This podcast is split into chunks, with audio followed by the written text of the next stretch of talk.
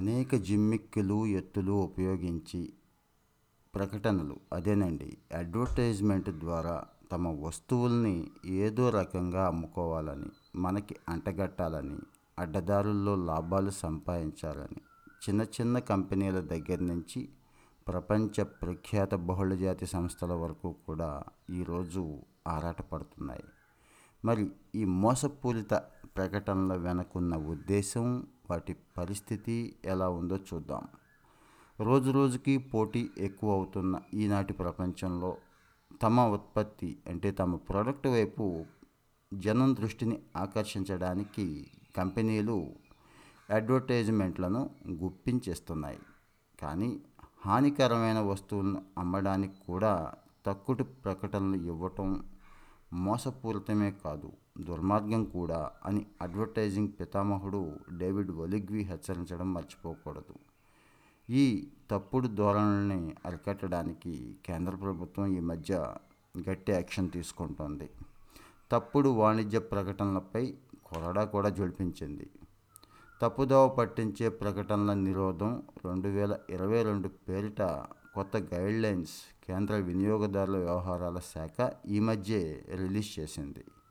Surrogate ads అంటాం వీటిని. అంటే ప్రచారం చేయడానికి వీల్లేని వస్తువుల పేరుతో వేరే ఉత్పత్తులను చూపించడాన్ని నిషేధించింది. ఉదాహరణకు మద్యం కంపెనీలు తమ బ్రాండ్ పేరుతో మంచినీళ్ళు సోడా సీసాల విక్రయాలకు చేసే ప్రకటనలను సరోగేట్ యాడ్స్ అంటాం. అంటే ఇక్కడ మద్యం బాటిల్ అయితే కనపడదు. కానీ మనందరికీ అర్థమైపోతూ ఉంటుంది ఆ బ్రాండ్ మందు బ్రాండ్ అది దొరుకుతోంది అని.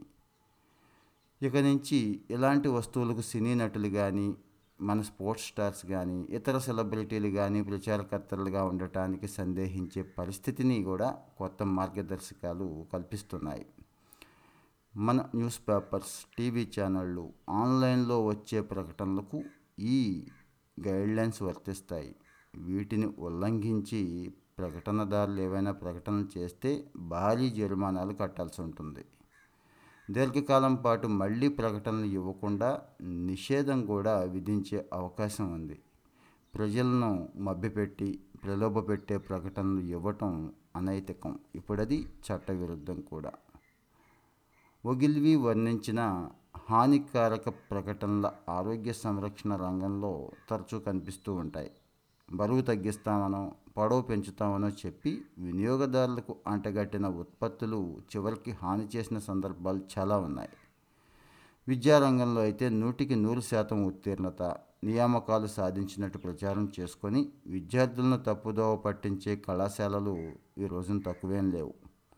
ఈ రోజుల్లో ఆన్లైన్ ప్రకటనలతో పెద్ద మోసాలే జరుగుతున్నాయి.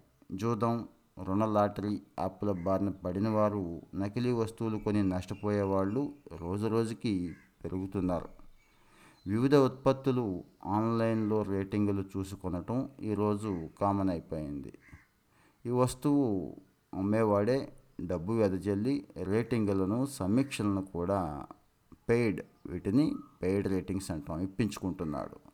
ఈ కామర్స్లో అయితే ప్రకటనల్లో చూపిన వస్తువు కొనుక్కునేవాడికి చేరే వస్తువు వేరువేరుగా ఉండటం గడువు ముగిసిన అంటే ఎక్స్పైరీ పీరియడ్ అయిపోయిన ప్రోడక్ట్స్ కూడా మనకి డెలివరీ చేయడం చాలామందికి ఉన్న అనుభవమే. కొన్ని డియోడ్రెంట్లు వాడిన పురుషులు వెంట యువతులు బా భలే పడుతున్నారే అన్నట్టుగా చూపిస్తారు. ఎనర్జీ పానీయాలు తాగిన తర్వాత రెక్కలు వచ్చి అమితోత్సాహంతో ఆకాశంలోకి ఎగిరినట్టు ఇంతకు ముందు కన్నా ఎక్కువ తెలివితేటలు వచ్చేసినట్టు చూపిస్తూ జనాన్ని తప్పుదో పట్టిస్తున్నారు.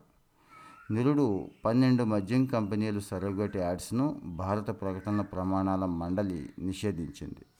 వినియోగదారుల ప్రయోజనాల రక్షణకు ప్రకటనదారులు తమకు తాముగా కొన్ని నిబంధనలు పాటించాలి అని సిఫార్సు కూడా చేసింది. ఇప్పుడు కేంద్ర ప్రభుత్వం సైతం ఇటువంటి సూత్రాలని విడుదల చేసింది. వీటిని ఉల్లంఘించడం శిక్షార్హం అవుతుంది అని ప్రకటించింది కూడా.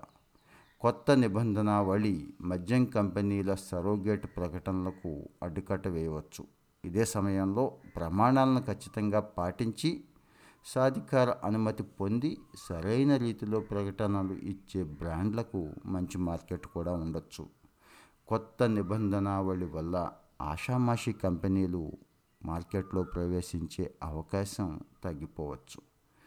కోవిడ్ కాలంలో కరోనా వైరస్ను చంపే ఔషధాలని చెప్పి రోగనిరోధక శక్తిని పెంచే బలవర్ధక ఆహారాలని చెప్పి వచ్చిన ప్రకటనలు అనేకం చూసాం ఒకసారి గుర్తెచ్చుకోండి ఇలాంటి తప్పుడు ప్రకటనలు ఇచ్చే వారికి రెండేళ్ళ వరకు జైలు శిక్ష పది లక్షల రూపాయల వరకు జరిమానా విధించవచ్చు అని సిసిపిఏ కేంద్ర వినియోగదారుల రక్షణ ప్రాధికార సంస్థ నిరుడి జనవరిలో హెచ్చరించింది.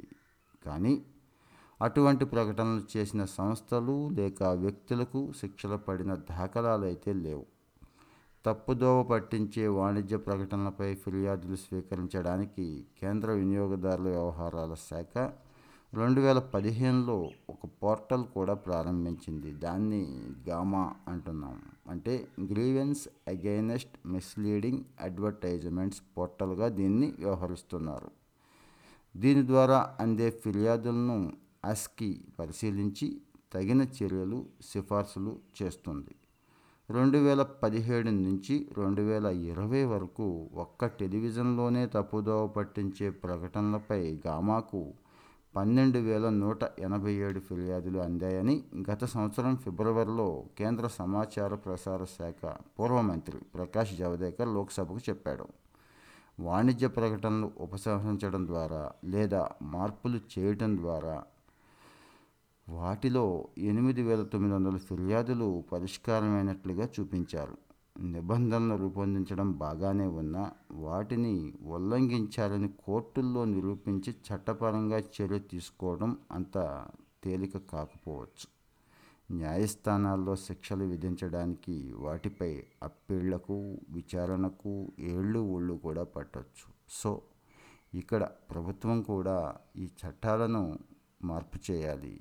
తప్పు చేసిన వాడికి వెంటనే శిక్ష పడే యంత్రాంగం అమలు చేయాల్సిన అవసరం ఉంటుంది. వినియోగదారుడు కూడా నాకెందుకులే అని అనుకోకుండా మీకు ఏదైనా కానీ ఇలా మిస్లీడింగ్ చేసే ప్రకటనలు కనిపిస్తే తప్పుదోవ పట్టిస్తున్నారు అనిపిస్తే సామాజిక బాధ్యతగా తీసుకొని ఈ గ్రామాలోకి వెళ్ళి ఫిర్యాదు చేయటం ద్వారా ప్రభుత్వం మీద అటు కంపెనీల మీద కూడా ఒత్తిడి తీసుకురావచ్చు.